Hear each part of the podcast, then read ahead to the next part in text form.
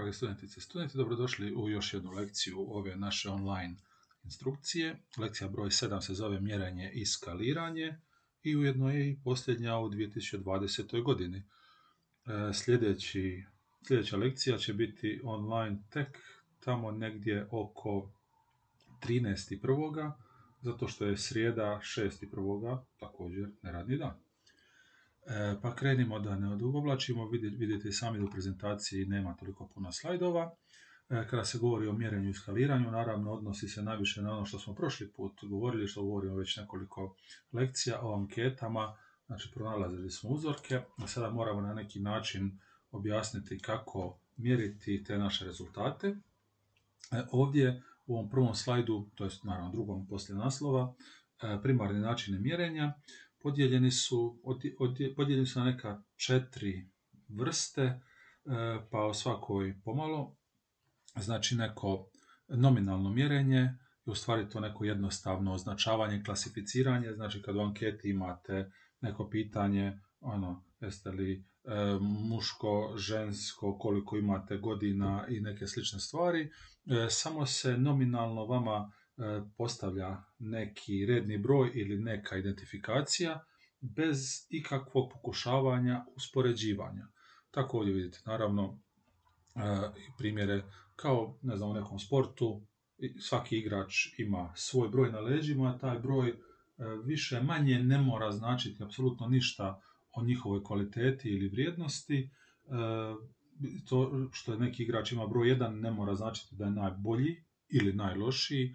Ukoliko neki igrač ima broj 99, također ne znači da je najbolji da ima neku ocjenu, samo je to neko nominalno identificiranje svakog igrača kako bismo ih mogli raspoznati na terenu.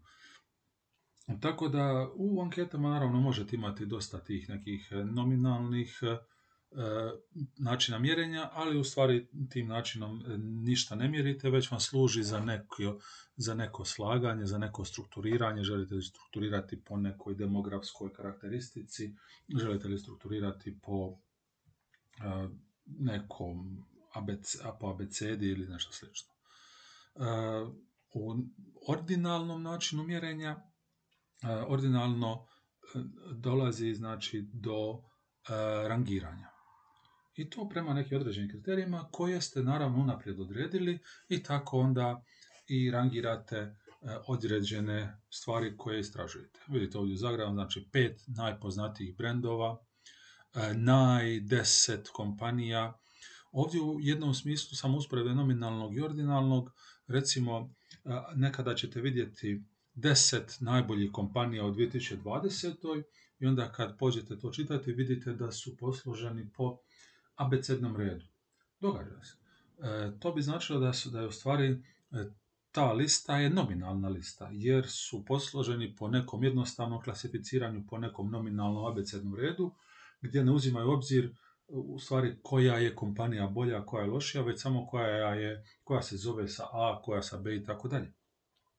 I iako e, ta lista sadrži po nekom kriteriju odabranih 10 kompanija, ukoliko nisu rangirane od prvog do desetog mjesta, e, tada je ta lista nominalna. Tek kada ih rangirate od prvog do desetog, od prvog do petog mjesta, po točno određenom kriteriju, možete otprilike znati što je e, ispravno, to je što je na neki način ordinalno rangiranje.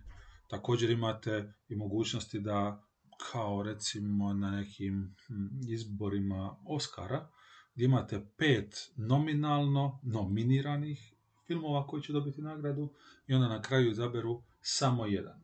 Ovih ostala četiri nisu rangirana, tako da i dalje ne možete znati od ta ostala četiri e, koje su njihove kvalitete, to je koji je bolji, koji je loši, samo znate koji je najbolji. Ali e, pogotovo sada evo u prosincu, prosinac je e, mjesec u kojemu se sprave liste svega i svačega naj u 2020. ovisno o tome što pratite, najboljih sportaša, najboljih e, glazbenika, najboljih filmova, najboljih knjiga, najboljih kompanija i slično. I tako ćete sigurno u ovih mjesec dana naletiti na puno, puno tih nekih e, lista Neke će biti poredane ordinalno, gdje ćete točno znati tko je prvi i tko je posljednji, a neke će biti poredane samo nominalno, znači po abecedi. Intervalno je u stvari jedna varijanta ordinalnoga, ali e, to intervalno u stvari imate i dodatne ocjene radi diferencijacije. Jer kada u ovom ordinalnom podijelite prvih pet najpoznatijih brendova ili naj-deset kompanija, vi imate listu, znate tko je prvi, tko je drugi, tko je deseti, ali ne znate točno koje su razlike između njih. Točnije, između prvog i drugog mjesta, između drugog i trećeg mjesta razlike mogu biti minimalne, a onda između trećeg i četvrtog može biti ogromna razlika. Tako da u stvari znate da su tri kompanije vrlo, vrlo dobre, ostale su samo tu da popunjavaju mjesto. E, ne možete znati je li ova kompanija koja je na prvom mjestu puno bolja od kompanija na drugom mjestu. Na intervalnom e, rangiranju tada imate razne ocjene koje također služe kao kriterij radi diferencijacije. Evo to su na primjer neke ocjene studenata, a stavio znači neki vaš prosjek ocjena. E, točno možete znati tko je najbolji student ili studentica, pa tko je drugi po redu najbolji student ili studentica, ali također iz prosjeka ocjena možete znati i za koliko su ti studenti i studentice bolji ili loši jedni od drugih, od trećih i tako dalje. Jer neko ima 4,57, na drugom mjestu 4,56, na trećem mjestu 4,55, na četvrtom mjestu 4,01 ili na neki drugi način. E, to možete, znači intervalno je dosta popularno, e, pogotovo znači ako e, trenutno sada razno raznim online servisima, ako planirate neko putovanje, sigurno sad planirate baš idealno vrijeme za planiranje putovanja, tada idete na razno razne stranice tipa Booking, TripAdvisor ili slično i tu možete poredati vaše izbore po razno raznim kriterijima, po broju zvjezdica, po ocjenama gostiju i točno onda možete vidjeti ili neko ima 8,0, 8,5, 9 ili tako dalje. Sada je na vama da ocijenite koji su intervali prihvatljivi, a koji nisu. I e, posljednje razmjerno je usporedba postotaka ili indeksa umjesto običnih brojki, jer recimo ponovno, znači to je opet jedna vrsta ordinalnog načina mjerenja u kojemu sada osim prostih običnih brojki uzimate i neke dodatne postotke ili dodatne indekse na, u smislu da recimo hm, e, to smo i učili, znači bruto društveni proizvod, točno znate koliki je bruto društveni proizvod neke države, međutim što je država veća, to će logičnije imati veći bruto društveni proizvod čisto zato što po glavi stanovnika prikuplja više novaca ili manje. Tako da bruto društveni proizvod po glavi stanovnika je neka razmjerna razmjerno rangiranje gdje možete cjelokupni taj broj podijeliti sa brojem stanovnika i dobiti neki prosjek. E, to neko razmjerno rangiranje može biti i u okviru neke profita, troška, prodaje, jer moguće je da e, ako uspoređujete profit kompanija, na prvom mjestu bude kompanija koju ste poredali zato što ima milijardu eura profita, na drugom mjestu kompanija ima 500 milijuna eura profita, na trećem mjestu kompanija ima 200 milijuna eura profita. Međutim, uzima razmjerno obzir to da ova kompanija koja je ostvarila milijardu eura profita možda uložila 3 milijarde eura investicija. A ova koja je ostvarila na trećem mjestu samo 200 milijuna profita, je uložila samo 10 milijuna eura investicija. Razmjerno, kompanija na trećem mjestu po profitu je puno, puno uspješnija i trebala bi biti na prvom mjestu kada bi tako nešto rangirali.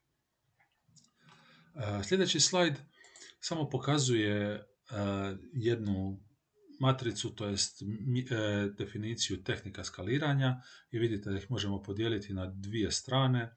Na jednoj strani je komparativna, na drugoj nekomparativna, a naravno to će biti objašnjeno na sljedeći par slajdova. Komparativno skaliranje na četvrtom slajdu u stvari uzima izravnu usporedbu dva ili više proizvoda ili usluga.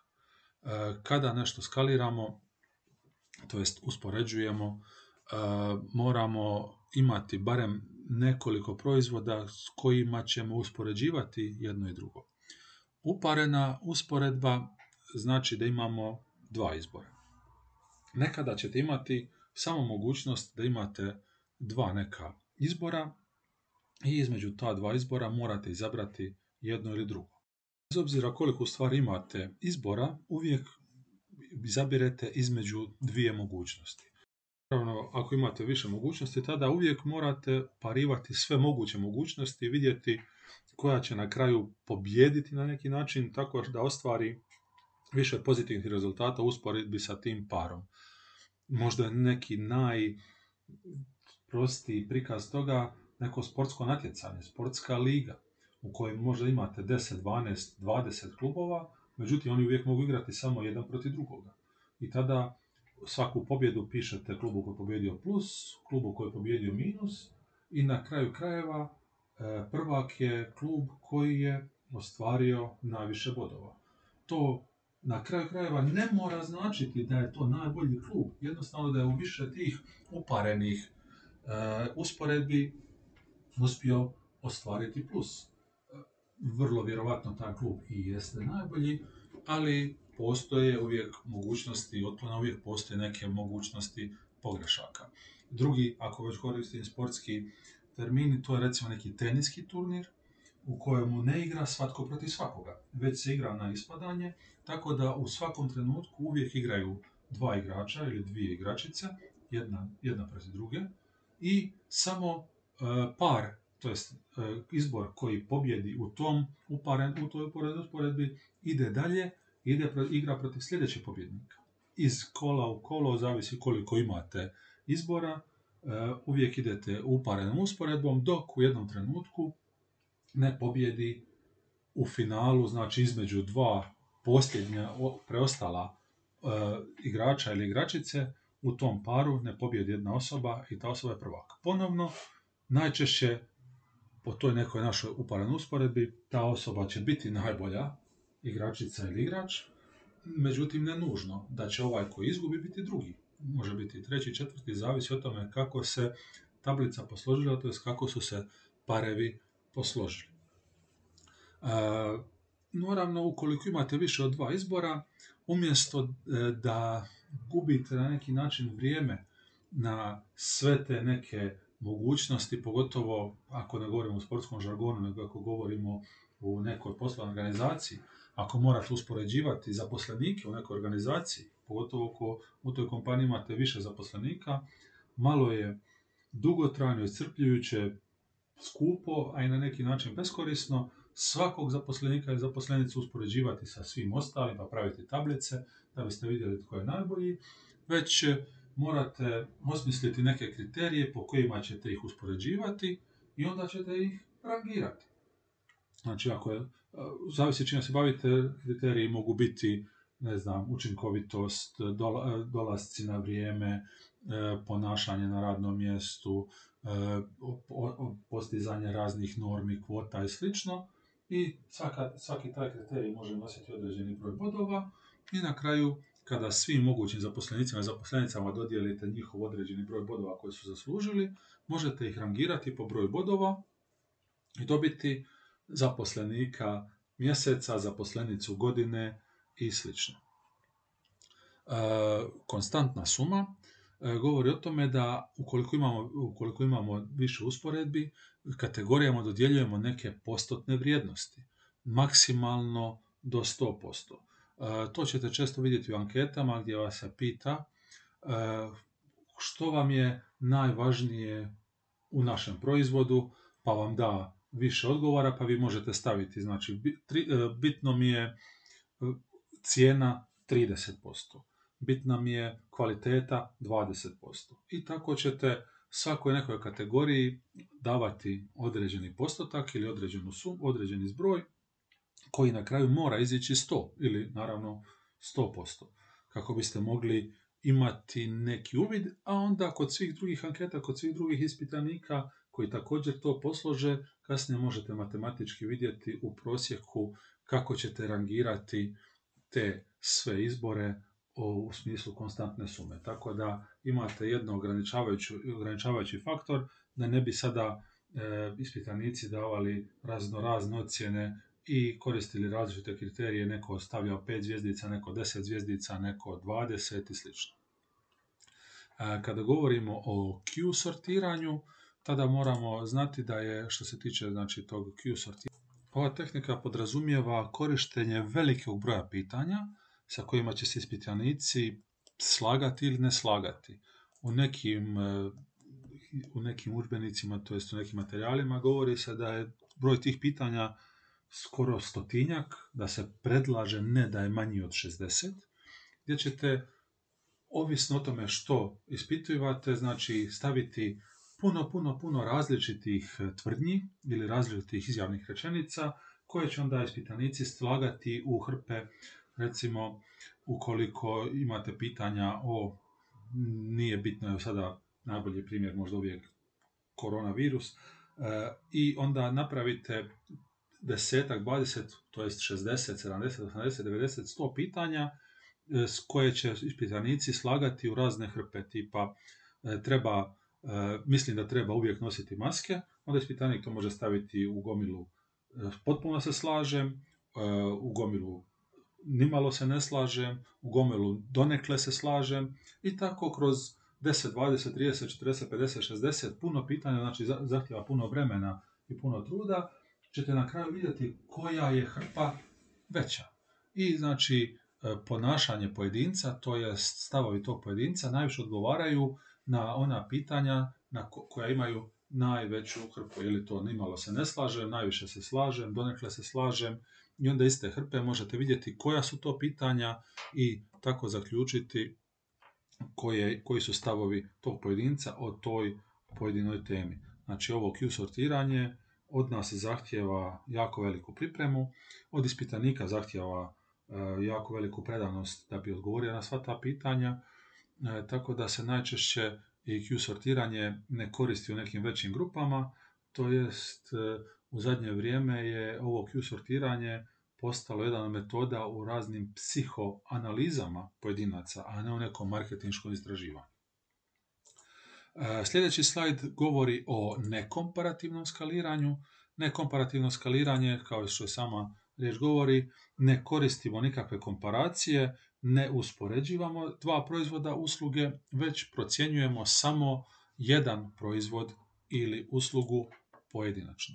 Ovdje vidite uglavnom dvije točke, dvije vrste nekomparativnog skaliranja. E, kontinuirano ocjenjivanje u kojemu taj neki vaš izbor pronalazite negdje na, kako bi rekao, izbornom spektru, to jest na nekoj ravnoj crti na kojoj ćete pokazati gdje mislite da se nalazi vaš izbor. To sam dosta puta vidio na raznoraznim anketama u kojima e, te istraživače, tu kompaniju zanima što vi mislite o njihovom proizvodu i onda stave jednu crtu vodoravnu ili okomitu na koju ćete vi moći otprilike negdje na toj crti označiti gdje mislite da se njihov proizvod ili usluga nalazi. Naravno, vrh crte ili najviše desno je logično da je nekako najbolje, e, no crte ili najviše lijevo je najlošije, iako dosta često e, mnoge druge, e, mnogi drugi izbori nisu tipično vizualno predstavljeni sa tom crtom, već samo sa zvijezdicama. Ono, jedna, jedna do pet zvijezdica, jedna od deset zvijezdica i onda zavisi od tom nekom grafičkom prikazu na uh, vašem kompjuteru, možete vidjeti, možete pritisnuti osam zvijezdica, sedam zvijezdica ili slično. Uh, kad se govori o rascijepkanom ocjenjivanju, govorimo da, o tome da imamo više izbora, to jest više kategorija izbora unutar kojih možemo odlučiti što mislimo o tom proizvodu, to jest e, oni koji, koji se za to interesiraju će nam ponuditi više na neki način izjavnih rečenica s kojima ćemo se mi moći slagati ili ne slagati. To je ova e, prva crtica u ovoj točki, Likert. E, izbor to je vjerojatno nešto što ste najčešće se sretali ukoliko ste popunjavali bilo kakve ankete, u kojemu ćete, pored svake rečenice, imati mogućnosti odabrati u potpunosti se slažem, donekle se slažem, neutralno, donekle se ne slažem ili u potpunosti se ne slažem. Znači imat ćete pet izbora i za svaku izjavu ćete moći izabrati jedan od tih pet izbora i onda kada se svi ti odgovori pogledaju, kada se analiziraju, možete vidjeti koje je razmišljanje o tom proizvodu ili usluzi od, te, od strane ispitane osobe, ali naravno opet govorim kako procjenjujemo samo jedan proizvod ili uslugu, tada bi svaki taj proizvod ili usluga trebali biti ocjenjivani sami za sebe, to jest bez uspoređivanja sa drugim proizvodima i takva bi naša pitanja morala biti u potpunosti se slažem, u potpunosti se ne slažem, u smislu ovaj proizvod je jako jednostavno koristiti, tada imate te odgovore, a ne u smislu ovaj proizvod je jednostavnije koristiti od konkurentskog proizvoda. Tada već nismo na nekomparativnom skaliranju. Varijacije Likert-ove Likertove skale su semantičke razlike.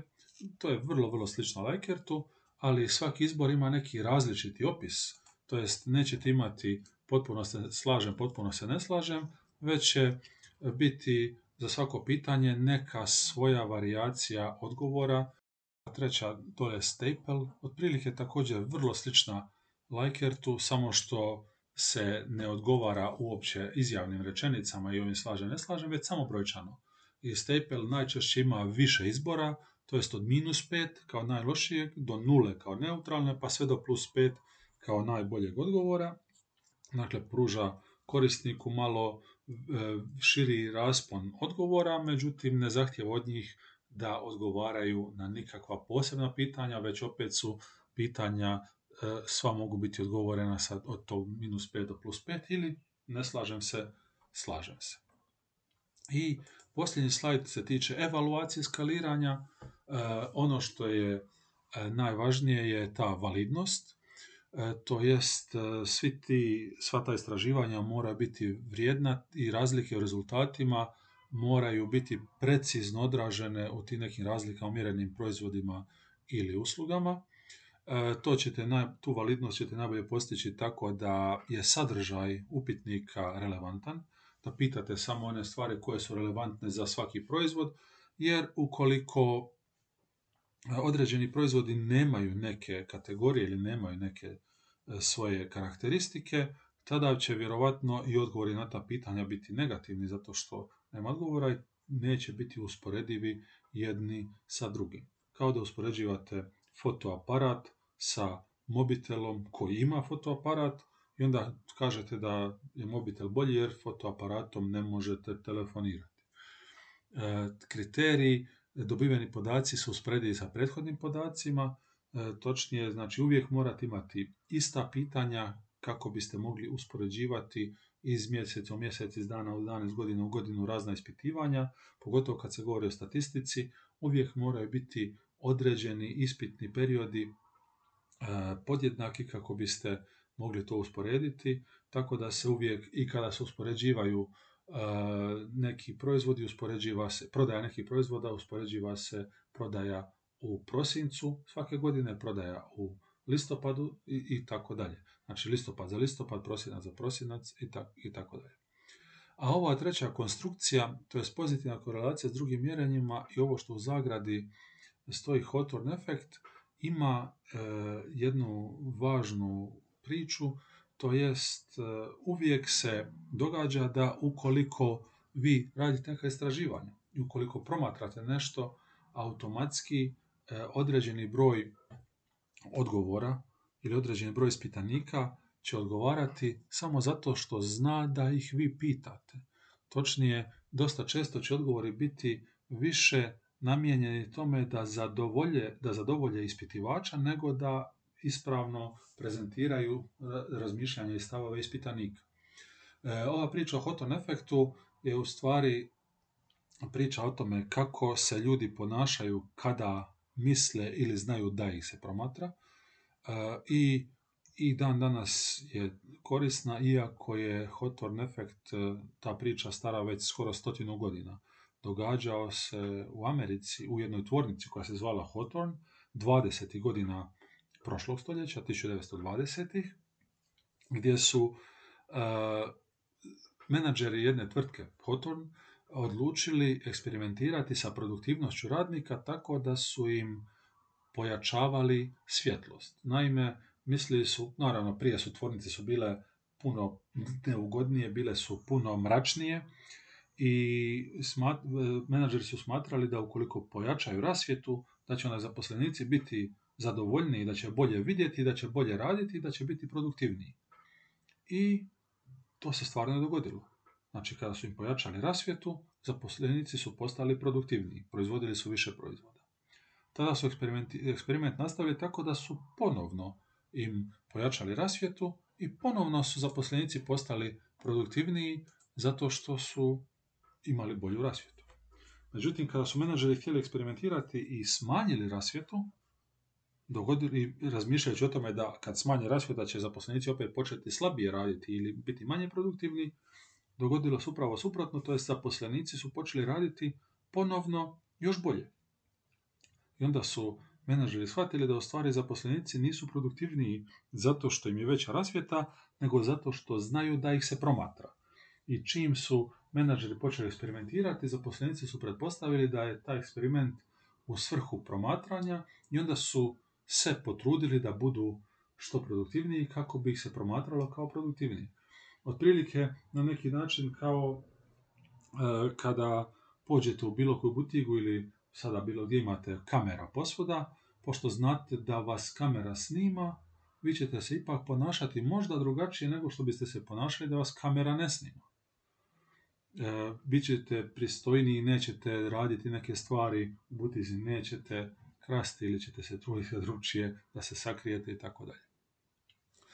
Također, jedna variacija tog e, Hawthorne eksperimenta je bila jedna onaj, jedna druga studija u sličnoj kompaniji u 30 u kojoj su u jednoj proizvodnoj kompaniji menadžeri promatrali ljude koji proizvode e, raznu opremu, znači to su telefonske opreme, međutim rekli su im da će biti plaćeni po produktivnosti. Znači oni će, oni će ih nadzirati i osobe koje budu produktivnije će biti i bolje plaćene. E, time su mislili da će naravno novac biti dobra motivacija da ljudi budu produktivniji i da budu da zarade što više novaca. Međutim, što se dogodilo? Odjednom su zaposlenici postali manje produktivni. I to je bilo jako zbunjujuće za menadžment jer su smatrali normalno da pošto je, pošto, pošto je produktivnost vezana za plaću, da će se svi potruditi raditi više, međutim odjednom su svi počeli raditi lošije i manje su počeli proizvoditi. Kada su kasnije analizirali, vidjeli su da je to zato što su se radnici pobojali, da je taj eksperiment, to jest to plaćanje produktivnosti, u stvari samo način istraživanja kako bi vidjeli tko radi bolje, tko radi lošije, kako bi ti lošiji bili otpušteni i također su smatrali da ukoliko počnu e, bolje raditi, ukoliko počnu više proizvoditi, da će menadžment shvatiti da oni mogu više raditi, mogu više proizvoditi i da će im onda automatski podići normu i da će, im, da će onda u budućnosti morati za iste novce raditi još više i više. Tu se otprilike vidjelo da postoje i raznorazne neke unutar tih promatranih subjekata često mogu postojati dogovori to jest i neki neformalni dogovori gdje će ljudi sami zaključiti kako bi se trebalo ponašati u nekim situacijama, e, kako bi bili društveno prihvatljiviji i kako bi na neki način izbjegli neku veću odgovornost. E, još nam preostaje samo znači, u ovoj prezentaciji još ove dvije točke. Znači, pouzdanost, rezultati su konzistentni, više struko testiranje.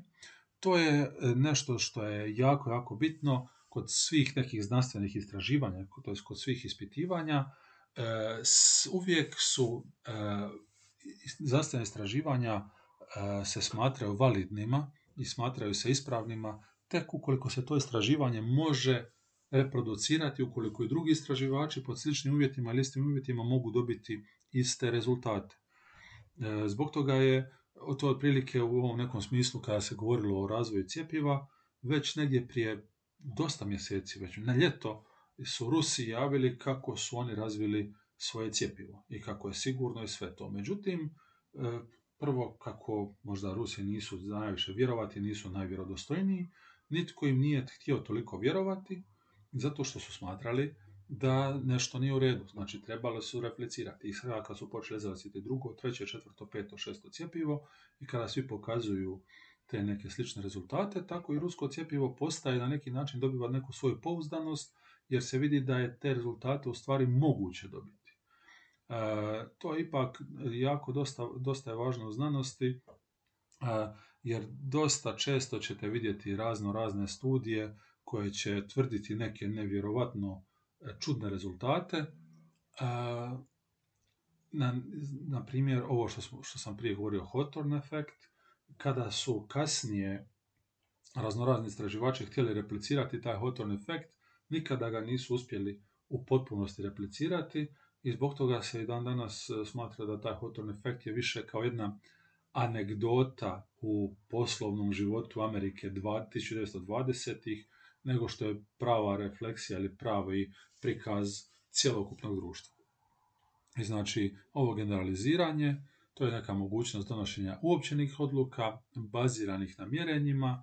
E, naravno, nikada nije dobro u potpunosti generalizirati, međutim, ukoliko određeni rezultati se konstantno ponavljaju, ukoliko su rezultati potpuno konzistentni, tada možemo i generalno zaključiti da je rezultat neki koji će biti. Znači, ukoliko se u konzistentno jedno i drugo i treće cjepivo pokazuje da je spriječavaju zarazu od korone u 90-95% slučajeva, možemo generalno reći da će 90 do 95% ljudi biti zaštićeni, to jest možemo generalizirati i znati da ukoliko netko ko bude cijepljen i dobije kasnije koronu, da nikada nije bila mogućnost da će biti 100%, već samo 95% i da je bilo potrebno da što više ljudi ulazi, e, da što više ljudi bude cijepljeno kako bi se što više smanjila mogućnost da se neko zarazi. Znači to je to neko generaliziranje e, iz kojeg opet moramo zaključiti samo stvari koje smo dobili konzistentnim, pouzdanim rezultatima nakon višestrukog ispitivanja, višestrukog testiranja. Kraj ove lekcije. Hvala vam što ste pročitali lekciju, hvala vam što ste slušali ovaj audio. E, kao što sam rekao, sljedeća lekcija je na rasporedu tek u 2021. 13.1. A to znači da imamo nakon ove još samo dvije lekcije, 13. i 20. i 27. je drugi kolokvi, a o tome kako i kada će se održati drugi kolokvi više do godine. Zato sretna nova godina i čujemo se za nekih mjesec dana.